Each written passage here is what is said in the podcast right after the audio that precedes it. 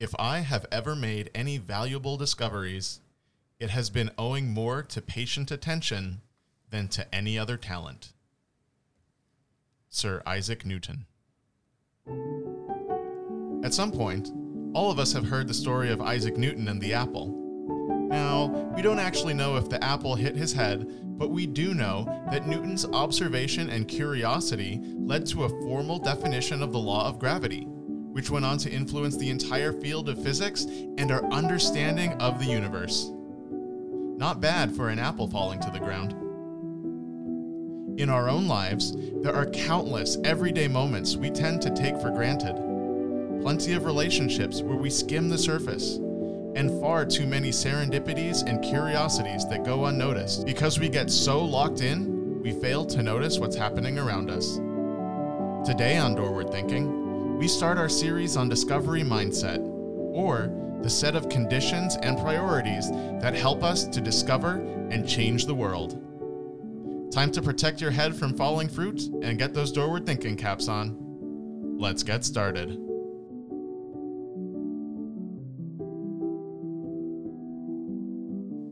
Welcome to the official start of season three, everyone. My name is Nate LeBlanc, and this is Doorward Thinking. Today, I'm in the brand new Doorward studio with the rest of our team. With me here in St. Louis, my friend Daniel Jacob Ison, aka Jake. Welcome to the show, Jake. Hey Nate, great to be here, man. Excited for the season. Doesn't it look nice? Oh man, it's it's it's exciting. It's so cool. And joining us today from Cleveland, Peter Costanzo. Welcome to the show, Pete. Thanks, Nate. It's always your pleasure. Wait, I mean, it's always a pleasure. It is a pleasure for me. I hope it's one for you. I hope we're not dragging you through the mud each time we do this. no way. I love being here. And he loves being dragged with the mud too. Been known to be enjoying some mud on a Saturday afternoon. Yeah, there we go. And making his doorward thinking debut, new team member, maybe gets dragged on the ice sometimes. Dominic DeTiro. Welcome to the show, Dom. Thanks, mate. Happy to be here. Good to have you, buddy. So I've got something to complain about really quick. I have been stung by bees twice, almost three times in the last two days. I kid you not. Once what? in the armpit. okay. Ouch, man, that's the worst place I can think of. Yeah, and okay, it wasn't a bee because it like double stung me. So I have one like on the arm, like pit on my chest wall, and then on my actual arm. Yeah, but they like match up perfectly. It's like you know. Wait, what? Yeah, it's wild. And then again on my ankle, right after that. That was a python, not a bee. Oh man, I'm sorry to hear. Uh, so yeah, so it's just, it's just mm. you, you know that feeling when you get stung by a bee, it doesn't go away for a while, and but it wasn't a bee though. We'll see what the venom report says. Did you get a venom report? No. Oh, okay. I should. Toxicology. Yeah. Um. But yeah, any uh, what's been going on in your guys' neck of the woods out in Cleveland? We've also been dealing with some bees. Not getting stung quite as frequently, but um, about once a week up here, get some yellow jackets in the ground. Um, and then if you try to cut the grass during the day, they don't, you know, that's like fighting words basically. So you got to sprint with the lawnmower. Um, and I saw some black hornets swirling around inside the garage today and actually flew and crawled inside a hole in my clay tile in the garage. So they're probably building an army in there as we speak. But oh, um, yeah, I thought bees were supposed to be like going extinct, right? Wasn't that like a whole thing? Like global warming is like killing all the bees. Seem like they're doing pretty good. They're tearing Nate up down there. They got they got me cornered up here. Hopefully Dominic. These aren't bees. We're just we're proving the point that that the good bees are being decimated, and the things that we don't want, the hornets and the yellow jackets, they're thriving. Man, these guys are going wild on both y'all. You're next, buddy. Watch out. Dominic just marked himself safe from killer bees. Yeah, I've been lucky to evade them so far. What are those things? The killer killer hornets? Murder hornets. Mur- murder hornets. That's yeah. right. Murder, murder. Whatever hornets, happened to the right. murder hornets? I think I saw one one time.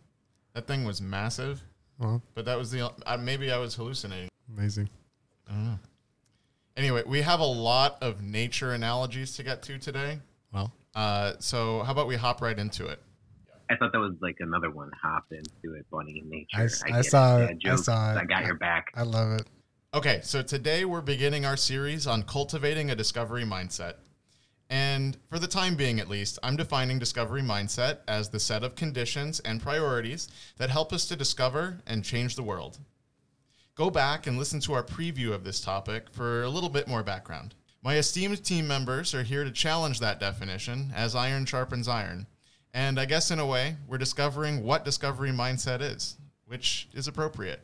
So, in preparation for this series, I sent everybody here a TED Talk given by musician and host of the podcast Song Exploder, Hrishikesh Hirway. The premise of Song Exploder is to delve deep into each layer of sounds and talk to musicians about the meanings of their songs. In the process, he found that conversations, just like songs, were full of nuanced meanings and layers. He realized that, just as he was being curious and asking questions about the music, he could ask people those questions about their lives. In the process, he discovered who they really were instead of just viewing the world or listening to the music through his own lens and missing out on the deeper meaning in what the artist presented. One thing to note here is that Hrishikesh realized that he should not interject with his own experiences. Instead, it was better to listen completely and ask questions, as sharing too much would shift the conversation away from the other person and onto himself. Hrishikesh seems to have a mindset propelling him towards discovery. And let's get started with your talk on this TED Talk. Peter, I, I can see the wheels turning over there. Yeah, I was thinking about some of the things that you were just saying, um, and I want to go back to one of them because I just saw something uh, related to one of the points that you made about interjecting with your own experiences. It's kind of on topic, kind of off topic, but I I read something related to that point um, that typically people that have um, ADHD they do that without really knowing that they're doing it to dis- to show empathy, right? That they understand like what you're going through, and it can come off as like, um, oh, well, they're just trying to like share their their story or like make a point about their lives, but Mhm. they're actually like they're trying to show you through an example that like they understand how a particular event or story made you feel. So I, I thought that that was super interesting, recognizing that certain people like inadvertently do that and they they can't always like un, unpack the the layers Yeah. because their concentration goes to that specific point and they want to feel that connection. So I thought that that was super interesting. I never really knew that. So um, we could start there. Well, that's a perfect example of uh, the different lenses that we all carry, right? Uh, just because, you know, through the way that we've grown up and the challenges and difficulties that we face, have these different lenses. It can be difficult sometimes to get out of that frame of mind and to see the world in a new way. been noticing that with myself a lot lately as I think about the topic here and the TED Talk and the discussion and the the, the lens that I'm looking through and how it changes being here at home with Leo and the dogs and my and my doorward stuff and the things that I pay attention to or the things that are able to distract me are totally different from when like I step out of the house, right? And maybe I'm meeting up with somebody um, and I'm and I'm by myself. I don't have the dogs. I don't have Leo, or maybe it's just like Danielle and I. When I'm switching between those two things, those two lenses, because those are like the, the largest categories of lenses that I switch between. I don't even realize that it's happening until like we have a moment like this where I'm like forced to think about it almost, right? Mm-hmm. Um, so it's it's super interesting what can grab my attention or what my mind gravitates towards in in different settings. to build off of kind of what Peter was saying and noticing things and based on like your situation. Um, I think that also can tie into like overthinking a lot, just thinking too much to and, and like how much you have to consider Mm. uh, just based off of what you have with you at the current time. Like if you have your dogs with you, or if you have you know Leo or Dingal or someone like that. Reading the little engine that could, thinking about the existential implications of that story. Yeah, I mean, there So many. he had a uh, he needed a growth mindset.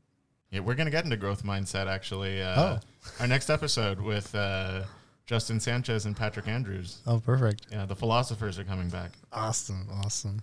Then we won't uh, try to pick apart Little Engine that could then. I'll I'll, I'll get Patrick's take on it. Yeah. I don't know if he's reading to Vincent Dennis yet, but but I'm sure he will. We'll have to get him a copy. Make him regret everything. Oh no, he's already teaching. he's already teaching Vincent Latin. Him young. These lenses are kind of ever present, both. Um, there's a reason we have this expression like the rose-colored glasses, Mm-hmm. because then you can't see the rest of the colors of the spectrum. You, you just miss miss everything.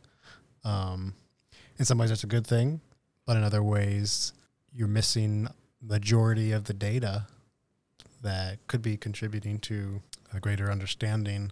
Yeah, the way I like to think of it as is if you're in the jungle and you have a machete and you're just like hacking away, right? Versus taking the time to climb a tree and finding the path forward. Mm.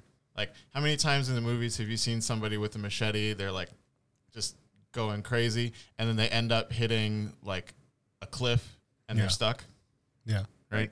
Or they were like three feet away from safety, but they just miss it because they don't have it- any perspective. Right, right, yeah. I was gonna say is the climbing of the tree. Um, you know, because we're talking about lenses, but like in the in the talk, right? They talk about the like actually like listening Mhm. closely, um, which is something that I feel like a, a lot of people suck at. And I think like that analogy that you made that uh, like climbing up the tree to find the path versus like the hackathon with the machete is the big difference between also like listening closely and not. Um, Yeah, exactly. a lot of times, and I'm sure all of us have encountered this. Like when you're in a conversation, like a group setting, um, people aren't. Uh, they're like passively listening because they've thought of a point that they maybe want to make that maybe loosely ties in, and so everything beyond that, once they've hit that like trigger point, they're like, "Oh yeah, I want to say this thing." Then everything beyond that, they're not actively listening. It's just kind of like in one ear and out the other, right? Yeah, you Um, kinda and I anchor think your onto that analogy is sweet. I, I know I'm guilty of that. Wait, what were you saying, Pete? I started thinking about. Dan Dan was thinking of the point that he wanted to make.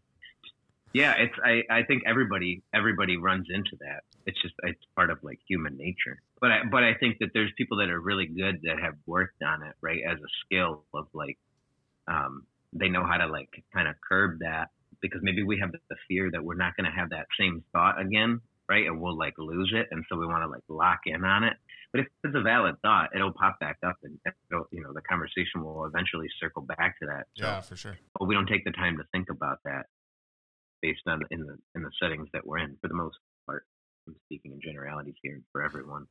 Right. And to get back to the TED Talk, I think precisely his, his point um, with regards to the need to keep listening, forget what your thought was that came into your mind, keep listening, forget what your thought was that came into your mind, just brush it aside, like just Mhm. dodge it, go back to the bigger picture, make sure you have that bigger picture, uh, the complete, the little details um, what are they actually trying to say?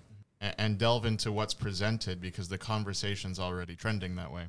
So I'd like to tie this into what we're doing as a startup uh, in the real estate space. How has listening and observing been beneficial to us as we have been building Doorward? I know the answer. I know the answer. We have, we we all have um, spent numerous hours listening to people in the space talk about, um, and when I say the space, obviously talking about real estate here, talk about the problems that they're facing, and so with all of this listening, it's just been like a flood of data points and information, which has really helped point us in the right direction I like that. to be innovative very early on. It's uh, you know, I just I, I think of it as ammunition, and it's exactly what it is. And so we've been able to innovate early um, because we've spent this collective time listening to, and they're, and you know, maybe they don't even qualify as our customers just yet. I like to think of them, think of them that way. Um, others may look of them, look at them as prospects, but they're giving us valuable information to help develop a solution that actually means something to the real estate industry. It's almost like you're describing. I don't know why you use the word ammunition there, but it almost seems like you're Because of describing. the jungle. yeah, those bees. You're gonna shoot the bees. No, it was because of Nate when he said the machete thing. I Oh, immediately there you thought of that first Predator movie, you know, back in '87. And so they were in the jungle just tearing shit up. You're using that. It's almost as if you're um, describing that they are shaping the like raw material, or or they are shaping, kind of creating guidelines so that you know how to think about the space properly, and then you can innovate in it. Yeah. Yeah. It's enlightening the path versus hacking away with the machete. It, it's like climbing the tree and enlightening the path Mhm. forward. Mm, I don't know if that's really what I was getting at. Um, so let me let me try to piece that apart. Uh, And were you trying to say that they are helping us get in the correct frame of mind in order to be able to innovate? I guess you could put it that way, but I don't. Some somehow it's like Yeah. escaping me the like the, dy- the dynamic that's going on here. It's like they're giving you the building blocks, and and and we still need to like uh, to build with them, and we don't have we don't have the building blocks, and then they're giving it to us, uh, precisely through the things that they're talking about. Mm-hmm. Um, so I, I- don't know. Maybe like the analogies are compatible here, um, but like I guess on, on one hand, um, there's like a something or there's like a nothing. That makes sense. It's generally how matter works. Well, I mean, like the, you know the path, right? You know, Mhm. you know where there's nothing, and that you can kind of like go forward there. Uh, so there's like it's like a there's a. That's generally how matter works. Nice. Just cooking up some visionary flapjacks right now. We'll have to like edit all of this out. Um, no, I think we're keeping this. Yeah, he went on a vision. You went on a vision quest mid uh, mid recording. It's all good. I just, you know, it feels like true blue, you know, customer centric product development is what I was getting at to simplify it. And yeah, Dan, I, I understand the point that you're trying to make in so many words is that they're not, they can't, they can't tell us how to innovate. That's Mhm. something for us to determine, but what they're giving us is that valuable information to know where we need to direct our innovative efforts um, Right. because of the because of the complex nature of what we're trying to build. Um, Mm-hmm. you know, if the if the customer is telling you that they're thirsty and they want something sweet, well, Doorward's not going to give them, you know, a glass of iced black tea with no sugar, right? We're going to make them the best glass of lemonade that they ever had. And so it helps to have that information so that we don't have to hack through the jungle with a machete and, you know, hope we Right. don't fall off of a cliff. And it's like, to be fair, you still need to use the machete. to be fair. To be Sure. fair, Sure. right? But Mhm. but you know where to direct its use. Right. Dom, I know you're you're pretty much brand new to Doorward, so we can still probably count your hours, um, unlike Dan and Pete over there. But in your time on the team with us, how has listening and observation been beneficial to you as you go through your regular workday? Um, it's all the terminology you have to learn. You know, there's there's we have a whole document that uh, just dedicated to the terminology and like the scenarios of uh like what can like what can happen and kind of what users want. Um, so it's it's just learning all of that stuff and then putting it together into the final product. That's helping me out, like Mhm. help helping me visualize what we're trying to do here. Yeah, and you have a guide, uh, a tree to climb, so to speak. And Steve, unfortunately, he's not able to be with us here today. Uh, what's that like as a resource, and and being able to listen to somebody with the vision or who can point you in the right direction. Yeah, Steve. Steve's great. You know, I don't want to I don't want to gas him up too much here, but you know, he knows what he's talking about. He knows what he's doing.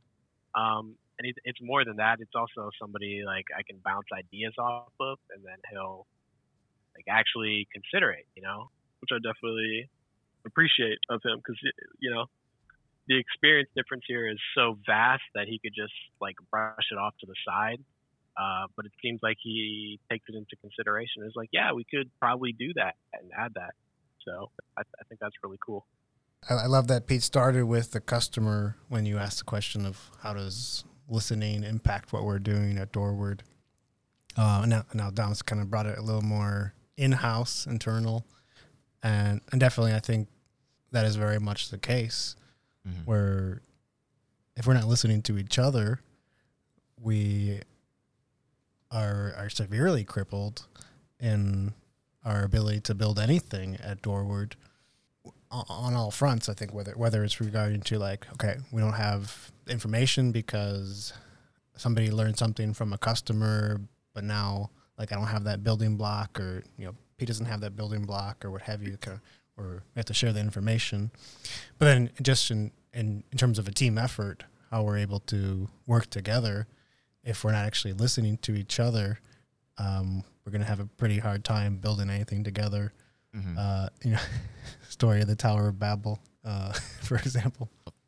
Thankfully, we do have procedures in place where we have that, and and on top of that, we have our friendship, uh, where we're able to bring something to somebody's attention, uh, and we have that baseline of and that foundation of, hey, I got to share something, whether it's a success or information or difficulty.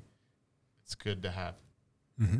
And I would like to add that I think um, the the the the friendship, the relationship, the trust, all of that trumps the the procedures to the point that you just made. The procedures can't can't connect those dots, but the good relationships are what make those procedures worth anything at all. Yep. Relationships first and then procedures, you know, at some point. Procedures. Well, yeah, because those those relationships really are the foundation. Like Pete, uh, my visit to Cleveland that we're going to talk about in a couple of weeks here, the conversations that we've had over the last couple of days, uh, really get everybody on sync on the same page, and that's just heart to heart, and the procedures flow out of that. exactly. All right, so uh, changing gears a little bit here, I have another nature analogy for us oh from our good friend Andre Gide. Yes, good old Gide once again. Uh, he said, One doesn't discover new lands without consenting to lose sight of the shore a very long time. How do we continue to believe we will reach the shore? Or, or in this case, how do we continue to prioritize discovery when the outlook appears bleak or we really have no idea what is going to be waiting for us on the other side? Seems like it is precisely in the fact that you have lost sight of the shore that you came from, or the you know the security or safety of the shore behind you, that prepares you to actually be be looking for that shore. What drives the motivation so strongly, besides the fact that you know, hey, we have to find shore here because we're in the middle, we're in the middle of the ocean. Pete's looking serious with his scuba goggle. I just uh, Uh, I want to acknowledge all of our listeners in Sicily and Malta right now that heard you read that quote and they're just punching the air because they're like, you can see both shores from the middle of. It's neither here nor there. We do have some, actually. yeah, uh, just take a look at the stats. We have listeners from all over the place. There we go. Uh, Yeah. about 40 different states, probably about 20, 25 countries. Wow. Yeah, That's awesome. some good stuff.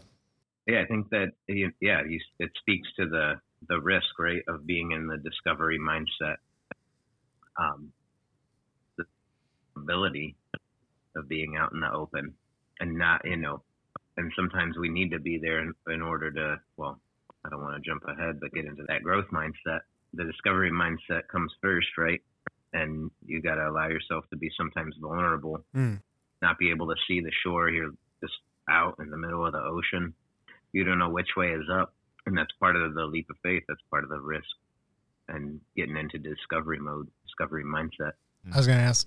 So is there is there some assumption that there is a shore on the other side? Is that part of the discovery m- mindset, or are you just totally open to wonder what is there? Is there a shore? Is there something else? Does the ocean just end? I think you hope there's a. I think when you embark on that journey, you hope there's a shore. You don't know if it's going to be like, you know, a great perfect sandy beach or a rocky shore or, you know, uh, you know, a cliff, right? And the rate and the waves Mhm. are just crashing up on the rocks and there's nowhere to go. You you hope that there's some form of a shore, certainly, um, but you just you don't know what what it's going to look like. But you you I, I guess you have to be in a mindset of that you would be okay with whatever appears um, on the Mhm. horizon at that point as you make your journey towards that unknown hope in hope in search of another shore. I think that there can be people who take that voyage just to see. I think there can be people that take that voyage who want to prove that there isn't a shore. Yeah. Um, but Talking about flat earthers. in this context, sure, sure, but uh, but regardless of one's intent and what they're searching for, Yeah. There's a willingness to go.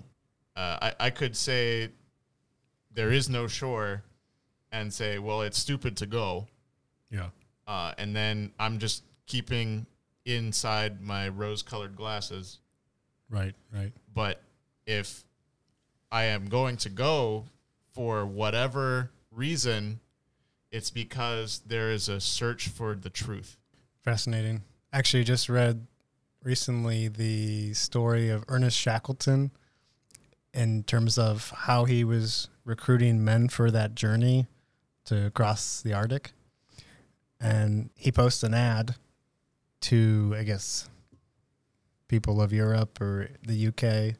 And it's basically like, you know, dangerous voyage, return, like, chances are slim. like, um, you're gonna probably starve and get hurt, and it's gonna be rough. And they had like I don't know, twenty spots, and like thousands of people applied because there was a certain glory in that, the voyage of the unknown. And what you were saying, Pete, you know, made me think of that. That uh, that that's part of what makes the discovery so exciting and appealing. That you, you know you you don't know what it is that you're gonna find. That's that's the exciting thing. One of the ways that I have discovered to get through those rough patches is in the process of something called reframing. Mm. My buddy Justin, who's going to be on with us in a little bit, talks about this program called Optimal Work. And one of the premises of optimal work, doing your work to the best of your ability, is to take challenges and switch from a mindset that could be anxious to a mindset where you are moving forward and have a purpose, a direction. Uh, and that's through reframing, uh, where we take a challenge and see the opportunity in it Mm-hmm. to grow. Mm, It might not be perfect, but just to take the next step on that journey. And so when I'm finding that I can't see the shore, I found that it's been extremely helpful to take stock of where I am and reframe that challenge the immediate circumstances that I'm finding myself in to be okay, I'm still going to go this direction. I think there is a shore on that other side. Mm-hmm. And it just keeps me going step after step. Yeah, I think so often in our startup journey, there are so many unknowns. It often feels like there's no shore. Certainly, people have made the made the jump from one shore that was behind them in in search of you know that other shore, and that's a beautiful thing. What you're describing with the reframing process, um, certainly, I think it's something that has to occur on on a very regular basis in the startup life, given the fact that you know, there's no shores and like are we drowning or are we not drowning? We have to kind of figure that out. Um, where do you draw the line between that discovery mindset and the growth mindset? So, in in my reading of uh, Dr. Carol Dweck's book um, called Mindset, by the way, she talks about growth mindset as somebody who already has a challenge that they're facing. Uh, the famous example that she uses is fifth graders being given puzzles Yeah. that were too hard for them and seeing the students' reaction. Uh, students with a growth mindset said that, oh, like, I'm so happy that this is informative, or I love to do this, uh, even though they were failing at the puzzle because it was too difficult. It was at a higher grade level. Yeah. Uh, where students with a fixed mindset said that they preferred easier puzzles. Even given the option to take the puzzle home to practice, uh, they s- said, like, no, I'm okay. Uh, some even lied and said, I have a puzzle similar to this at home. Um, so it's growth being tackling a, a problem head on, and fixed being kind of staying away from it. Whereas discovery mindset is kind of all of the attitudes and and all of the conditions that lead to you going out even when there's not a challenge Yeah. just to see what's out there Or to look for a challenge. yes exactly Yeah, I Mhm. see. Yeah, that very much resonates, and I think to some extent, like the idea of a startup is precisely that. You're like, okay, let's let's go, let's let's see, let's go for the adventure. Let's go for the adventure indeed. Before I sign off today, uh, we've got some fan mail I'd like to share with everybody. So I, I received this on LinkedIn a little while back. Hey, Nate, I'm a new fan, and I just had to say this. I recently listened to the Doorward Thinking episode 14, Coming Together, and I loved how it validated my feelings about having a standard for a friend. In the episode, it said that friendship is solely defined by those who show up in it. That totally resonated with me. I know that episode was a few months ago, but it still made me become your subscriber on Apple Podcasts. I just want you to know that I appreciate what you shared and I totally support your channel. Cheering you on, Maddie. So, Nice. Thank you very much, Maddie. Shout out to you. It's really great to hear that uh, people are enjoying what we do, and we're looking forward to continue. Yeah, great to have those kind words come in from you, Maddie. Um, we take this pretty seriously, even though sometimes we joke around. So it's great to know that we're a positive force in people's lives. Right on. And, and we really do love getting feedback from you folks, whether it's praise or suggestions, because it helps guide us towards discovering the right direction for our show. Wow. If you enjoy conversations like these, please like, subscribe, and share the show to make sure everyone can discover and grow with us. More information about Doorward can be found online at doorward.com. If you're ready to grow and harness the power of your real estate network, download the Doorward app from the Apple App Store or the Google Play Store today. And be sure to follow us on LinkedIn, Facebook, Twitter, and Instagram. If you do have a comment, would like to appear on Doorward Thinking as a guest, or have an idea for an episode, shoot us an email at podcast at doorward.com. I'll be sure to reach out and we'll continue the conversation. Till next time, I'm your host, Nate LeBlanc, reminding you just to go and see what's out there and to get back to living.